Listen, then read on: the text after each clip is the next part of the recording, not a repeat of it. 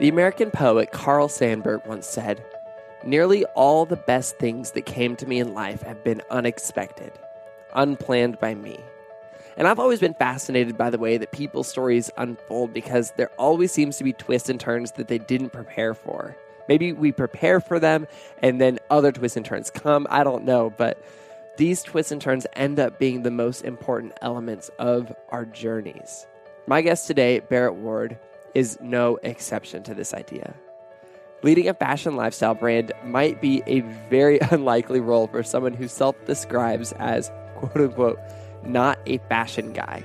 But that's exactly where Able founder and CEO Barrett Ward found himself. As the visionary behind the rapidly growing Nashville based company disrupting the fashion industry with a social conscience, Barrett was inspired to start Able in 2010 with the mission of creating sustainable business opportunities for women. Today, the company employs more than 300 women in Ethiopia, Peru, Mexico, and Nashville.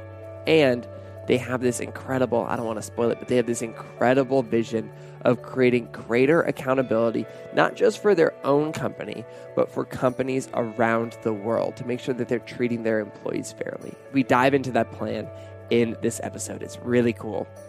Barrett's story is so inspiring to me. His winding career path from sales to a nonprofit to social enterprise and ambitions to end generational poverty by creating well paid jobs for those who need it most is only a piece of it. He's one of the most humble and gracious people I've met, and also one of the most engaging storytellers. I'm Brandon Harvey, and this is Sounds Good. This is the weekly podcast where we have conversations with inspiring people who are rejecting cynicism and using their lives to make an impact. I loved this conversation with Barrett. It was so much fun. He's a great storyteller. So, without any further ado, let's just jump straight into this conversation.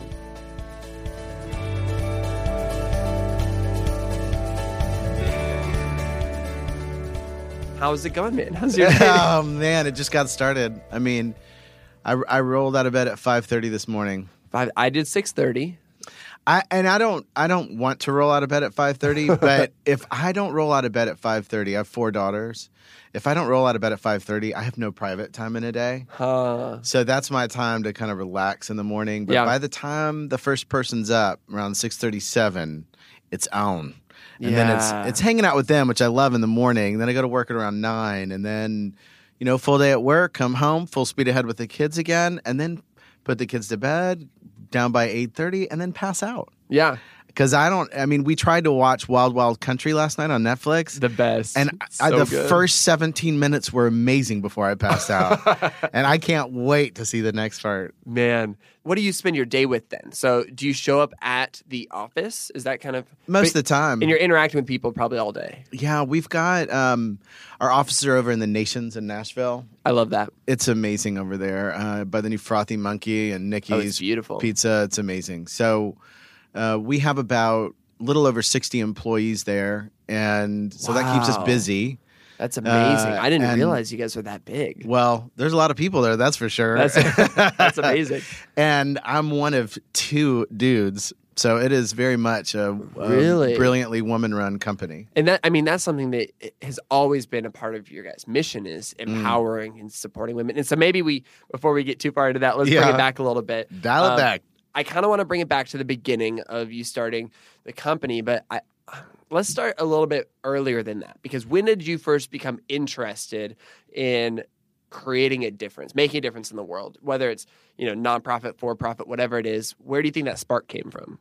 It's so funny you say that. I, the truth is, I didn't have that spark for the longest of times. Okay, I didn't even my my my twenties and even my youth was this thought of the pursuit of wealth and success and uh, or financial success, Yeah. I should say, and and I did that in my twenties. what know, did you kind of it. study and what kind of work? Well, I, I studied Japanese language and liter- literature at Indiana University. It's a great way to get rich. Is what I always say. Well, it sounds super, uh, you know, literature but at that point, the thought in my mind was, so now I'll learn Japanese and I'll align myself with Japan, who's an economic powerhouse now. fascinating. Yeah. So that's where my head was in my 20s. And, you know, I had seen poverty, I had seen suffering mostly in pictures.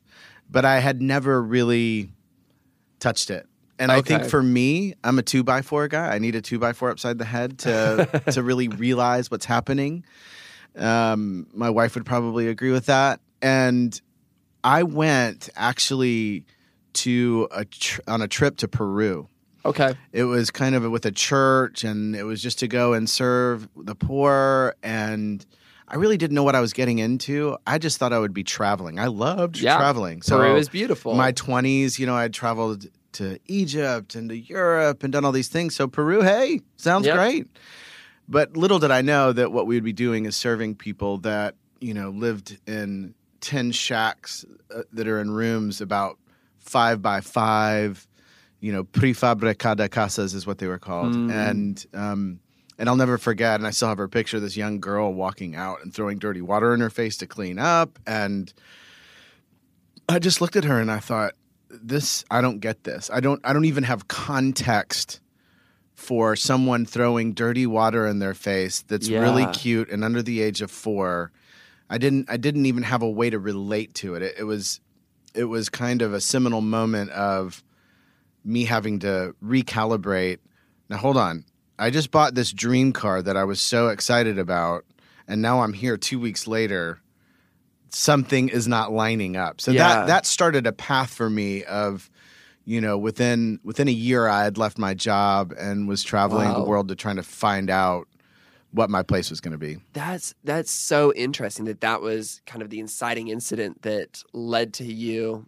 Did you just kind of drop what you were doing and you just started kind of exploring how can I do something about this? I get what was your kind of thought process? Yeah, I- that that gives me more credit on the fact that I'm actually that thoughtful. Um, it's more kind of stumbling over my next foot. You know, Yeah. I when I saw that, it wasn't a thought I need to solve this. I need to do something about this. It was more just a thought of at this moment, I'm not on the right trajectory. Yeah. I'm not where I need to be. I don't I don't feel safe anymore in the activities of trying to just be career driven. Mm-hmm. There needed to be a bigger scope for me. So the next step was just simply coming home and talking to friends and saying, What should I do about this? Yeah. And so we went on another trip to Ireland and I went on another trip to Africa. And it was just trying to get a sense of where do I feel home in this world? Where do I feel peace at my activity level, at the people I'm surrounding myself with? Yeah.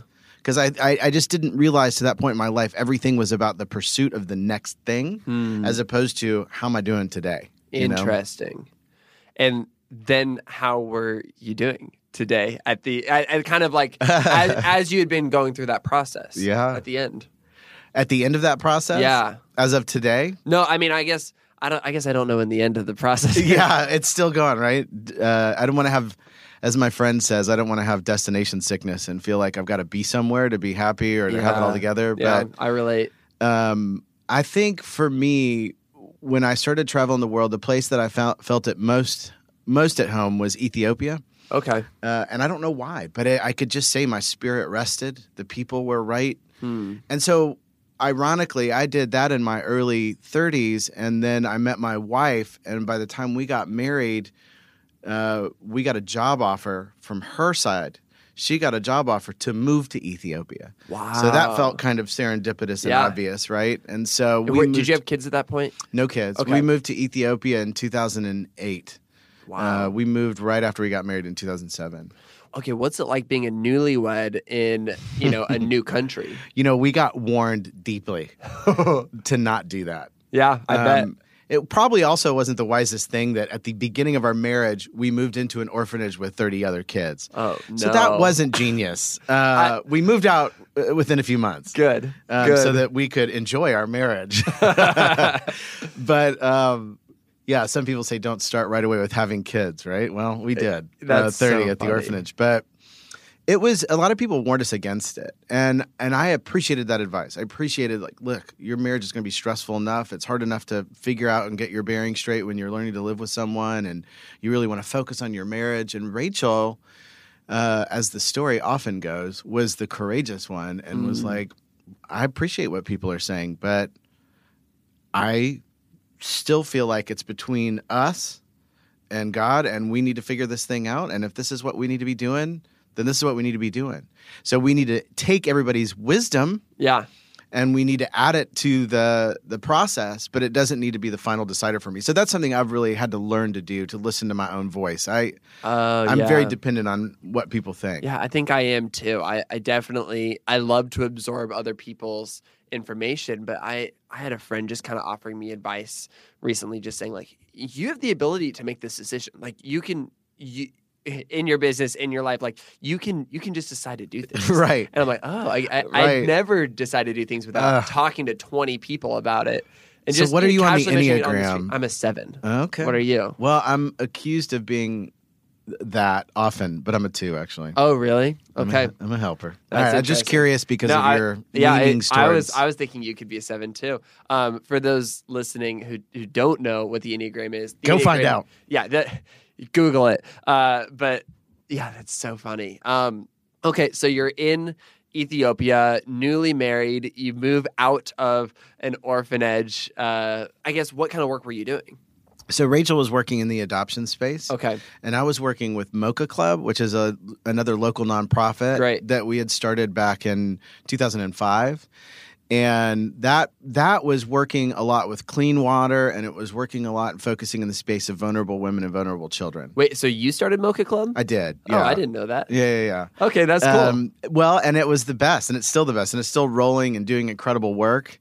Uh, but while Rachel and I were living there, was the I was when the idea for at that time it was called fashionable, and now it is called able. yeah. Uh, that that's where that idea was spawned while we were working there. That's fascinating. Okay, so you know we don't have to get too far into this, but you know you started Mocha Club, and then you started Fashionable. Now Able, what had you been doing with Mocha Club that you felt like I need to do this other thing? You know, golly, that I mean, um, and now I, when I say golly, does that make me sound like um, an eighty-year-old man? Yeah, I'm not an eighty-year-old man. I mean- Uh, um, I may. Yeah, I'm in my early forties. Perfect. Okay, As far as you know. important to clarify. Um, but again, I, I feel like everything that I've been able to be a part of is just looking at, as of today, what's the problem? What am I going to do about it?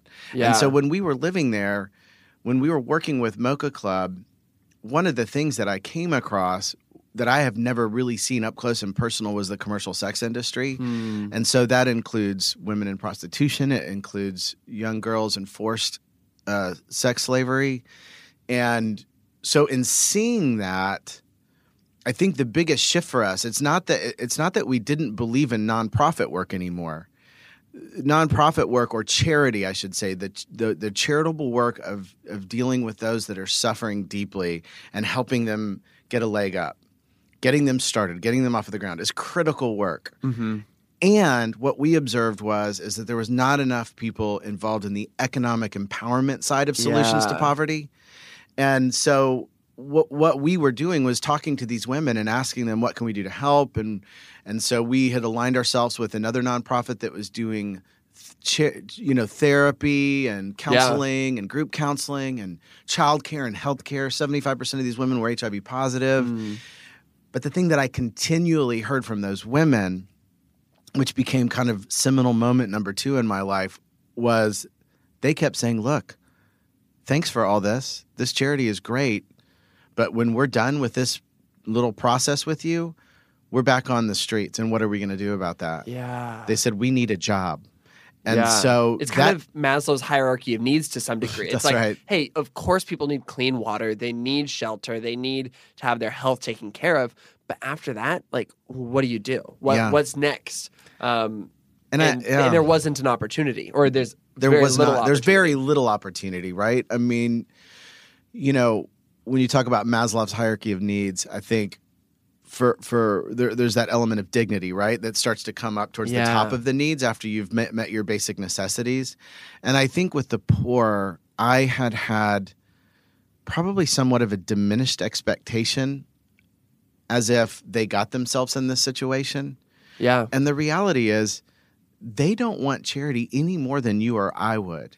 They want Yeah. an opportunity to thrive Yeah. and succeed. And so so for Rachel and I, that became the big next venture was okay, let's see what it looks like to to create jobs. And That's so we cool. asked the women what they wanted to do. And Mulu and Bezawayu and, and Mesalu said, well, let's make some scarves. And, you know, if they would have said, let's make chairs, we'd be a chair company today. but they said, let's make scarves. So we started uh, making scarves. We launched them on the Mocha Club as a campaign Oh, called cool. Fashionable. And within about a two month period, we'd sold somewhere around 4,123 scarves. and we realized, holy mackerel, this is resonating with people. The idea, especially with women, just the idea of empowering women. Now, I know that's a hot topic right now, but this was 2010 Yeah. and and what we found people were resonating with was the concept that that your purchase can actually create jobs for someone else in the world Yeah. a sustainable job and so i think people started moving into that conscious consumerism around yeah. that time And it- one of my favorite things about conscious consumerism is just this idea that hey, I'm going to buy a scarf anyway. I'm going to, you know, I'm going to buy something that I need no matter what. right So you might as well Preach. buy it from a company who's making a difference. My pet peeve, and I, I almost hesitate to say this, get it but my pet peeve is nonprofits who are like, "Oh, we're selling this T-shirt that has our logo on it, but it's it's just it's like made in China. USA, made in China. It's uh, you know, it's just it's not a cool thing. It's just this is the way that they're getting people to support them, just because they they slap their logo on it. it it's basically saying, "Hey, donate to us, and we'll give you something back." It's kind of the NPR model, uh, right old that's interesting model. And i've I'm never really thought of it that way I'm a much bigger fan of saying, "Oh, here's something that's valuable and interesting, and we're gonna we're gonna sell this to you because you want it, and here's the story behind it." Because when you're buying that T-shirt that just has a logo on it, you're you're just buying the story. That's Right. why you're supporting it. But I'd rather just see people donate that money. right Don't have to pay the few bucks for this shirt. right Um, or get or you know spend your money on something kind of sustainable and more long term by you know actually supporting people and empowering people. Right. And and wouldn't it be ironic if that shirt that you purchase is made by, you know, child labor Yeah. somewhere else in the world, Yeah. which could often be which the case. I'm especially if you're you know trying to save money so that you're maximizing how much of the donation comes to like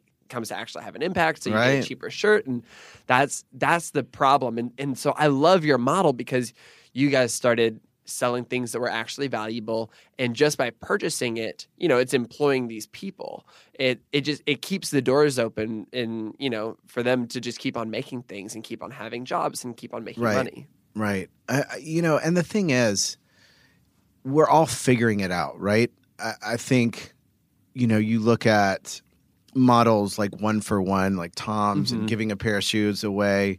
You know, they've learned over time that, well, maybe giving that piece away isn't as important as making sure that it's manufactured yeah by someone that it's giving that job to so they can afford their own pair of shoes. And and but at the same time there's I don't feel a need to poo-poo what people have done as if at this moment in time I've figured everything out. Yeah. Right? Like And- I I feel like we are at Able trying to do some really innovative things around transparency and around and and around how we are involved in the solutions to poverty, but it's certainly an ever evolving. We're learning more every day. Yeah. How do we do this the right way? Not to mention, the best way to critique something is to just do it better. You know, and and then Yeah. if if, if As you're opposed to critique it. That's well yeah, said. like I mean, because anybody can critique things. There's Yeah. this quote from Jon Foreman where he says, "I used to be mad at people for throwing rocks at stained glass windows, but now I just spend my time." Building stained glass windows Right. and i love this idea that you know somebody can somebody can critique something from the ground and they can say that you're doing that badly but until you've actually tried to do that thing like Yeah. i don't know if you've got a leg to stand on and if you can do something better 100% a do it. professional, critical person. Yeah, and so I, I've I've kind of learned that in the process of starting a company and all this stuff. Where I'm like, this is hard. Like this is difficult. Of course, Why am I it way." crying so much? um, okay, so you launched this as a project underneath Mocha Club. Correct. Um, at what point do you realize that this is bigger than a project under Mocha Club? Well, pretty quickly, I, I, we continue to run it, uh, run with it for the first few years, but in 2014, really towards the end of 2013, our lawyers came to us and said, "This no longer fits under the nonprofit. You have to separate this out. You have no lo- leg to stand on as a nonprofit. You're creating this much commerce, and it's time for you to become a for-profit. Oh, so that gotcha. that to us was honestly jarring. I kind of thought I was going to be in the nonprofit world for the rest of my life. yeah, But um, you know, like I said, I, I don't think a lot of my decisions were made super thoughtfully. It was kind of like forced upon me. And the Yeah. next thing for us was just simply, oh gosh, we've got to do this for-profit thing. yeah, So we did. yeah. And what it ended up doing is giving us the opportunity to scale and have far more impact than we ever thought we would have That's as amazing. a nonprofit. Let's talk about the impact for a second. So, you have a few things going on here. One of them is that uh, you are giving people jobs instead of just you know giving people handouts. Mm. Um, it's it's a hand up versus a handout, which is cool. Um, you also have let's see, women. You're specifically focused on women. Correct. Um, tell me about that thought process. Well, you know, when I look back at the trajectory of my career, it, it always had been involved with women. And then, not ironically, I ended up having four daughters. and it just feels like that's the storyline. You know, we started off working with women because we just had a heart for it. Yeah, But one of our employees, Jen, often says, even though that's why we started it, having a heart to serve women, little did we know it was also the most effective strategy for combating extreme poverty. yeah, So as we grew in it and as we learned that it was an effective strategy that women reinvest so much more into their families than men do, they and I think that kind of resonates obviously, but it's statistically and socially scientifically proven Yep. as well that that women, you know, uh, Melinda Gates says something to the the effect of when you invest in a woman, you invest in those that are investing in others, right? Hmm. And and that is a fact. It's Yep. it's it's not just a heart thing, it's a fact. No, there was uh, there was I don't remember exactly what it was, but there was a study done uh, by I think USAID years ago, and they found that you know down to kind of a quantitative level that uh, Right. supporting women like really really moves the needle. And I found Yep. that almost all the organizations I work with internationally are are are investing in women, and it's not that the men don't need things; it's just that women. When you empower a woman, you also empower the family, the, family, community. yeah. And yeah, and and it's also the men will get theirs too. Yeah. Typically in society, especially in areas of extreme poverty, men are always the first to be taken care of and Yeah. the wage disparity and all that kind of stuff. So I think that's part of the heart behind it. But so we started out, you know, our initial mission was to work with women in Ethiopia. And then we started selling leather goods out of Ethiopia because that's a major piece of commerce for them as well. Okay. But when Rachel and I moved back to Nashville, we were really missing working with the women. Yeah. And so we started working with women here in Nashville who have also overcome prostitution or homelessness or addiction. And that was really kind of phase two of our mission is working with women locally as well. That's and we really would love cool. to expand that operation around the country. Um, but you know, we also we kind of look at it as a woman doesn't have to come from a specific circumstance of, of extreme or extraordinary difficulties in order to have the same impact uh, as any other woman. So we we look at our business as a, just a woman empowering business now. That's fascinating. And and there's another, you know, there's a future to where we're going with all this. I- Yeah. I, I think um, if you want to talk about the future, yeah. where we're I- going. Oh, I love to talk about the future. Let's talk about the future then.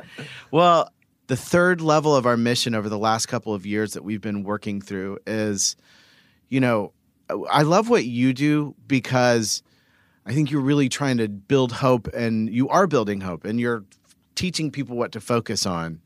Uh, and I need that because for me personally, I tend to fall into a little bit of despair sometimes looking at justice issues and things like Yeah. that. And I can, and I, I kind of wallow in it. And It's- then, and to some degree, there's a little bit of importance in feeling that despair because Right. it, it motivates you towards Towards empathy and action and solutions. empathy and action and solutions. And Yep. so, I mean, that's not like a catchphrase. That's just the three I things like I that. listed. It's my new catchphrase. I'll let you have it. Um, so I think it's good that you're doing that, but I'll let you continue. Yeah, yeah, I, I do. I live But in that wallowing is- despair, is and I hard wall. part. Yeah, I, I probably continue a little bit too long, get a little bit angry, but then it usually fuels a justice thought and what's the solution Yeah. towards it. And what what we kept running into over the last few years is we really wanted someone to go audit our factories, to meet with all of our employees and and say, what is the impact of this work? Is it Hmm. real? Yeah. because the last thing I wanted to do was build a company that was, you know, look, we, we know that we can have a good heart about something. And Yeah. we, we in the in our front of our minds, we say, This is good, this is helpful, we're helping women. But the reality is we see all the time in history where we thought we were doing good and we realized maybe we weren't. It's the feel good versus the real good. Like Right. it felt awesome to do that thing.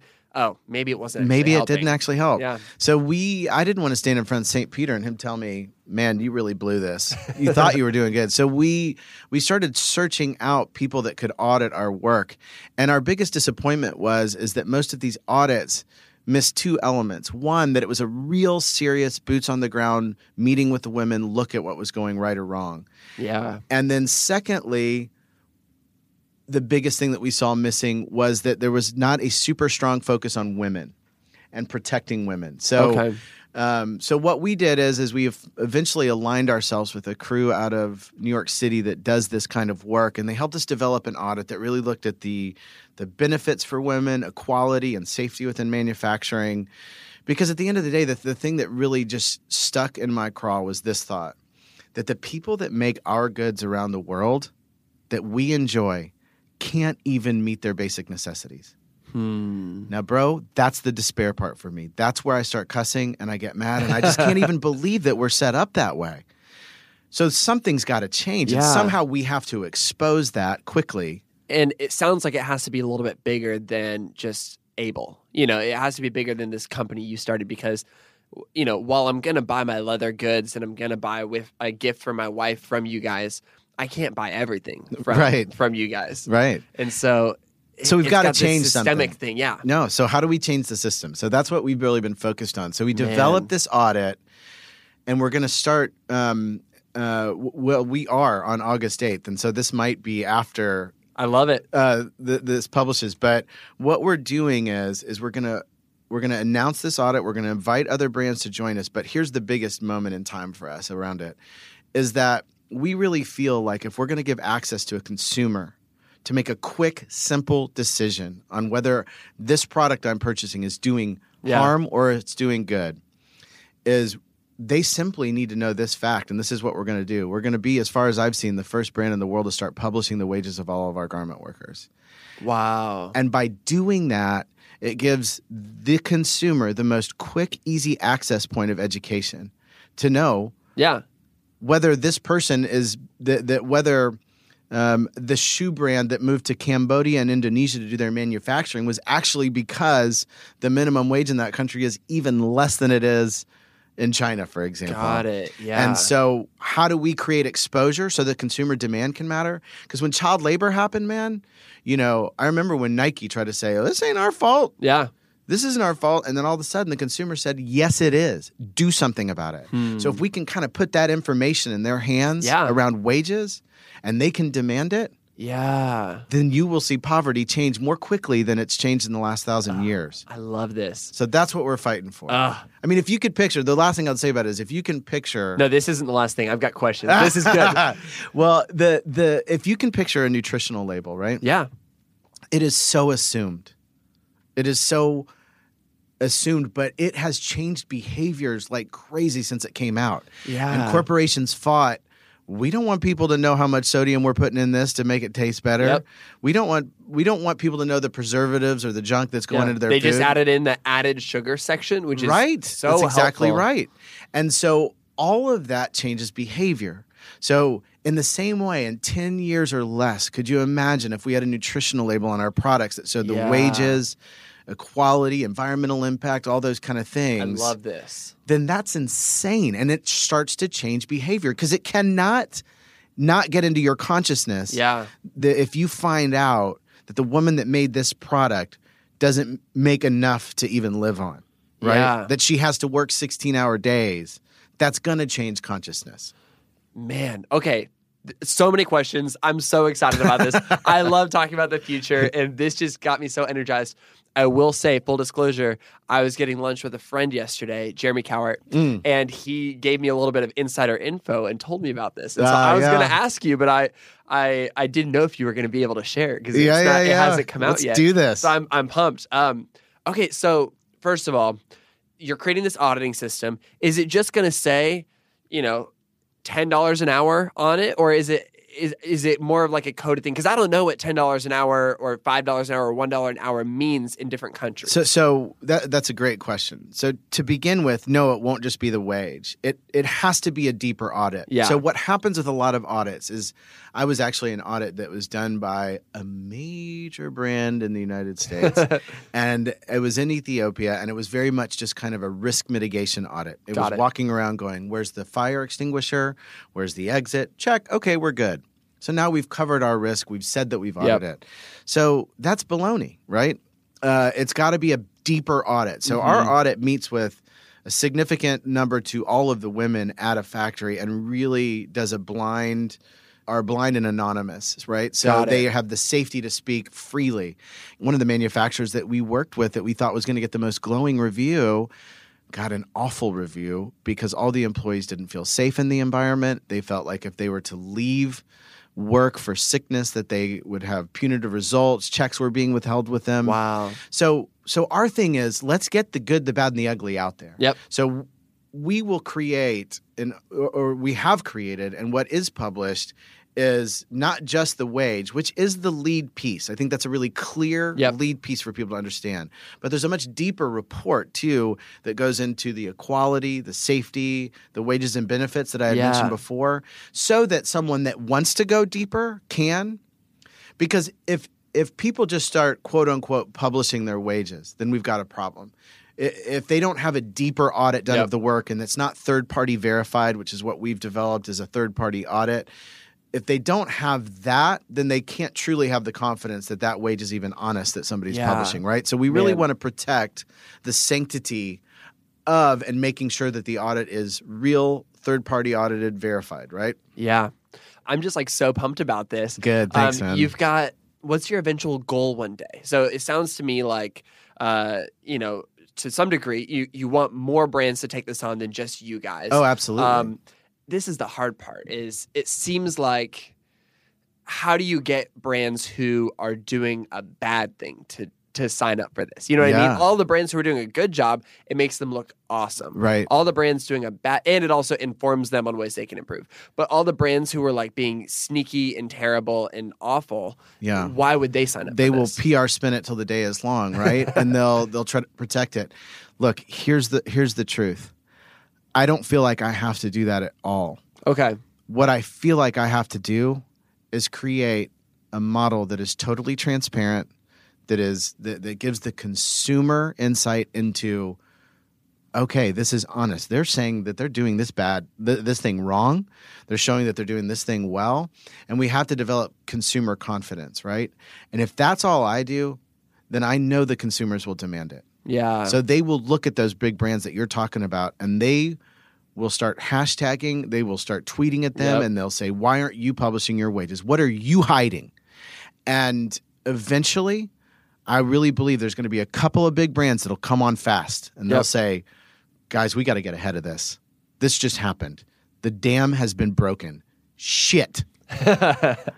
they broke the dam and now th- it's going to happen. The, it's going to become the new nutritional label, right? Yeah. we got to get ahead of this. But then there's some people that will fight it and they'll try to do everything they can to spin against it, right? Yep.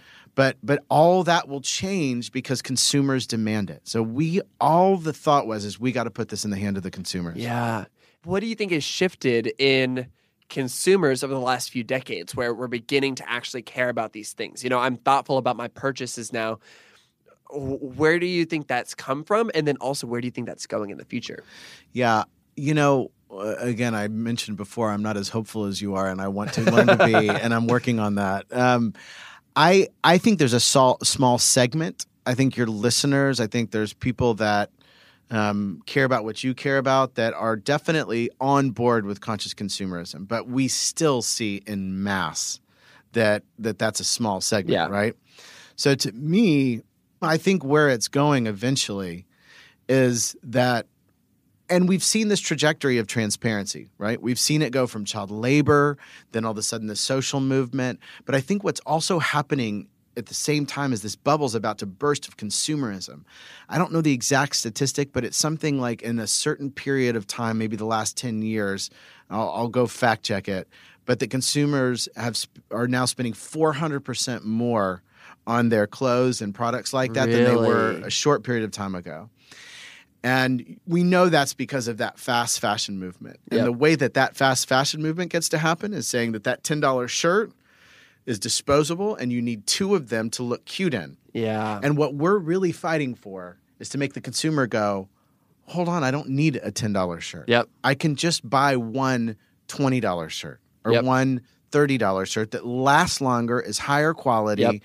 And I don't have to be sold on the fact. And that's what I want. I want us to almost feel a little bit ashamed or dumb, like for a moment, Yeah. and just go, crap, I got sold. I got sold by that company spending billions of dollars telling me that I don't look cool enough, I'm not smart enough, I'm not cute enough. Therefore, I must have more clothes, Yeah. you know? But the only way for them to make that work is the biggest part of the cost of any product we purchase is always the labor. So the biggest focus on them is driving down that labor cost, right? Yeah. And so, if we can now, at this weird, special moment in time where there is a conscious consumer movement, but there's also this awareness of like, hey, we're consuming so much, it's getting ridiculous, right? At that bubble bursting, if we can come right in there and go, here's what the impact is on another person, yeah. then I think we can, that might be the pin needle in it. The other thing that I think is so interesting is that every single piece of clothes we own was made by a person. Right. I always kind of thought that there were factories where Yeah. where they just kind of slap it all together. Yeah. And I've talked with people who work in the fashion industry and then people who also work in the impact world. Like that's not a thing. That's Nowhere a is that a thing. Like individual hands touch every single piece That's of clothes that we wear. right. And the more that we're able to get connected with that that story, human, that, that, story, that empathy, right? that's that's huge. Yeah, it's the empathy and the relatability. We're it, everybody is so relatable if you just get to know them a little bit. Right. And I think the other moment in time that's really important for this bursting of the bubble is that our digital media access gives us the eyeballs to more clearly understand someone's life that might be on the other side of the world, right? Totally. So I think that's another big segment is the digital piece. Yeah. Yeah. We're more connected than we've ever been before. And also, just as, you know, when I was in Peru and I was meeting people who, you know, their job is to make clothes, they all have, you know, smartphones and they all have, you know, Right. an Instagram and Right. WhatsApp and all these things.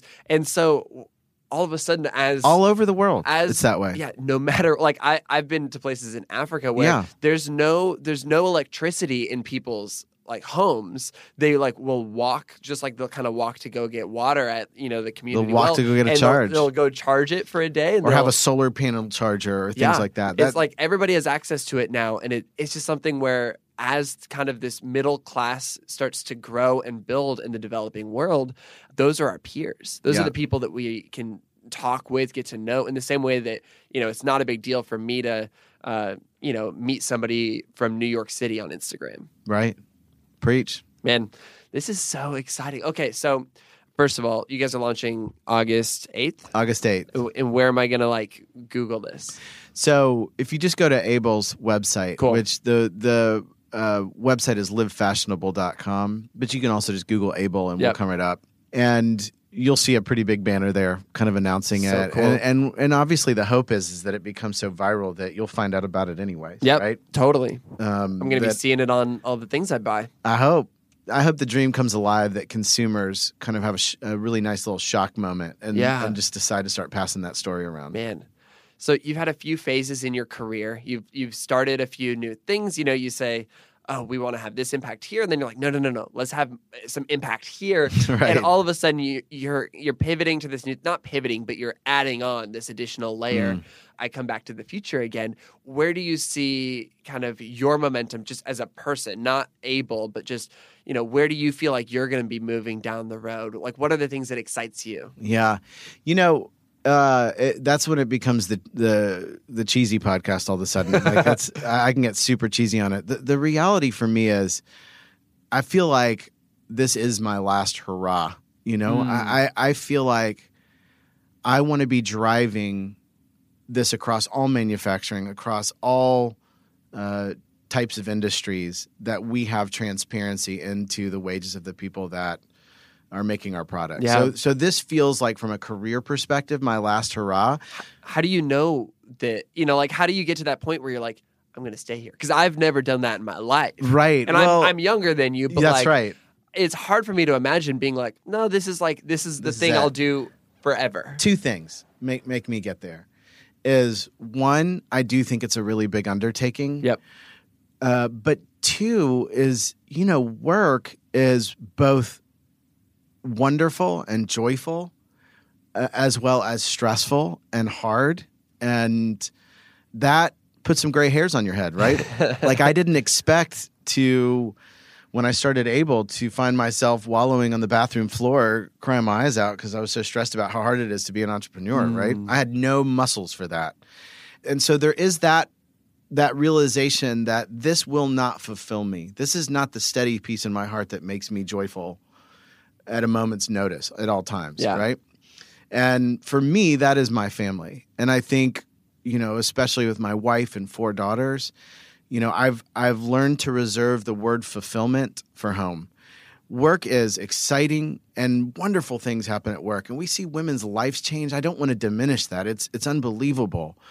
Uh, but there also comes with that heartache and challenge and all those things. And and it's not to say that that doesn't happen within a family, but I am really excited about this phase of my life of just being a dad and raising up this next group of humans to be leaders in the world uh, and just to have daily relationship with it I love. Yeah. I mean, so so I'm loving being a dad right now. That's amazing. yeah, I That's- mean, it's like the cheesiest, best it's the thing. cheesiest thing in the It's, world. it's actually, Sorry. it's very, no, it's like very, uh, that's very encouraging to hear. really. And I love that. I just don't And- want to be that guy that gets stuck in like my career, you know, like you Yeah. hear these stories continually of people that crushed it in their careers but were disconnected from the things that were most important to them. And I just don't want that to be my story. Yeah.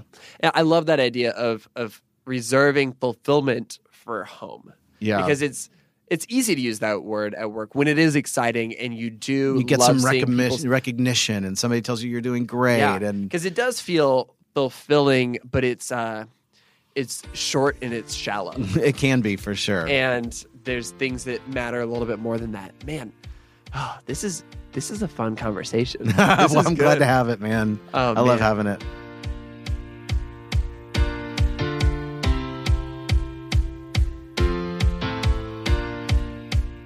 Man, Barrett is such a good guy. I had so much fun. I'm so inspired by the way that he's leaned into the unexpected turns in his own story and has chosen to make a difference in the place he's landed. His passion for empowering others and offering new opportunities to women all over the globe is so inspiring to me. I love how he recognizes that charity can only be the beginning spot, and then at some point, we have to stop and give people the opportunity to stand on their own two feet. I love that. Be sure to follow Barrett's work with Able on Instagram and Twitter at Live Fashionable, and you'll find everything you need to know about their mission, vision, and products at livefashionable.com. And if you live in Nashville, you absolutely have to stop by the Able store. It's beautiful and it's full of incredible products. I love it so much you should absolutely dive deeper into this idea of companies publishing their wages and how that sort of accountability tool could be a game changer in the industry. You can find more at livefashionable.com slash publish your wages. If you're new to Sounds Good, we would love for you to stick around. You'd also love my conversations with Shawn Askinosie of Askinosie Chocolate and Liz Bohannon of Sseko Design. Both of these incredible entrepreneurs have amazing companies that give back, are transparent, and are sustainable. You can find both of these episodes and more than 100 other episodes in our archives by searching for Sounds Good wherever you listen to podcasts. This podcast was created by me, Branden Harvey, as a part of Good Good Good, a community that believes in the power of celebrating good news and becoming good news. Chad Michael Snavely and the team at CM Studio edit and mix the show, and Christy Karenbrock offers production support. You can get lots of hopeful stories on social media by following us everywhere at GoodGoodGoodCO. We also create a beautiful quarterly newspaper that celebrates the people, ideas, and movements that are changing the world for the better. My team is currently in the trenches of creating and finalizing all of the content for our next issue, issue 5, and we are so excited for you to get it in your hands. If you haven't already, subscribe online so you don't miss out on our next year of the Good Newspaper. It'll show up in the mail, it'll be beautiful, you'll probably want to Instagram it. It is so much fun. Check it out and see what else we do at Good Good Good at goodgoodgood.co.